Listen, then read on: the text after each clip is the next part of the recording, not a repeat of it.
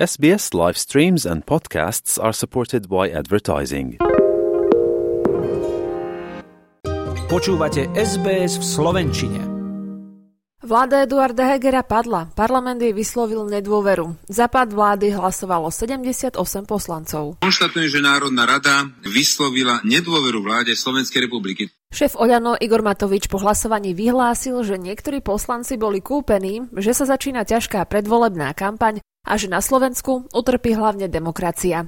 Hnutie Oľano sa pár hodín pred hlasovaním snažilo zvrátiť celú situáciu, keď Igor Matovič ponúkol svoju demisiu, no od SAS považoval, aby stiahla návrh na vyslovenie nedôvery vláde a tiež podporila návrh štátneho rozpočtu. Liberáli ale na takúto ponuku nepristúpili. Richard Sulík najprv chcel výjsť v ústrety vláde, no potom sa podľa jeho slov stalo niečo nehorázne. Minister financí prišiel k prezidentke, podpísal demisiu a potom to vytrhol e, jej pracovníkovi z rúk. A teda, že on si to rozmyslel.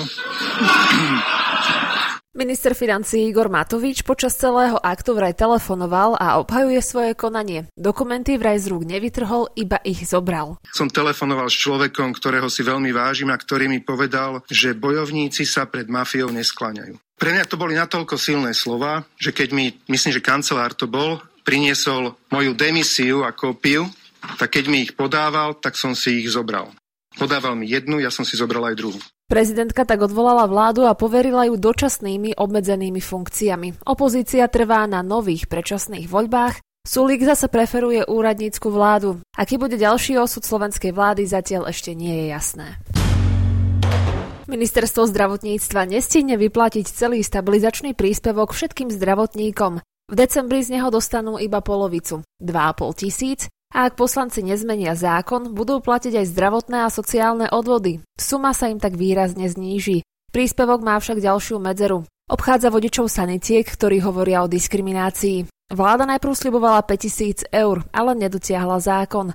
Zdravotníci síce ešte v decembri dostanú prvú polovicu stabilizačného príspevku, zvyšné peniaze však na účtoch neuvidia. Chýba totiž legislatíva, ktorá by zdravotné sestry či farmaceutov odbremenila od odvodov. Namiesto 5000 tak možno dostanú o pár stoviek menej. Aj tak však musia podpísať zmluvu, ktorou sa 3 roky zaviažu k práci v sektore. Asociácia dopravnej zdravotnej služby rezortu zdravotníctva vyzýva, aby vláda svoje rozhodnutie zmenila a dovolila uchádzať sa oň aj vodičom z hanitiek. Poukazujú na to, že vodiči riskujú svoje zdravie v prvej línii. Združeniu miest a obcí Slovenska naďalej prekáža schválený systém odmeňovania za prácu počas víkendov, sviatkov a v nočných hodinách. Jeho predstavitelia varujú, že to môže mať dosah na fungovanie obecnej polície či prevádzok meskej hromadnej dopravy. Zároveň tvrdia, že samozprávy tak musia získavať úbytky financií zvyšovaním daní a poplatkov.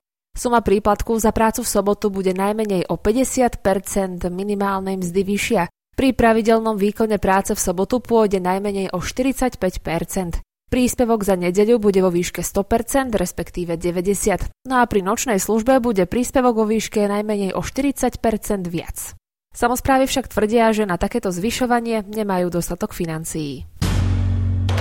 Tohto ročné Vianoce budú na Slovensku skromnejšie. Väčšina Slovákov na darčeky minie menej ako v Lani. Jeden z desiatich opýtaných ich tento rok nebude kupovať vôbec. Mnohí sa musia uskromniť a aj preto približne polovica ľudí utratí za darčeky spolu maximálne 200 eur, ďalšia štvrtina od 200 do 400. Až dve tretiny Slovákov sa budú pri tohtoročných predvianočných nákupoch spoliehať na zdroje z bežnej mesačnej výplaty. Traja z desiatich siahajú na úspory, no a tých, čo si budú požičiavať, je len iba pár percent.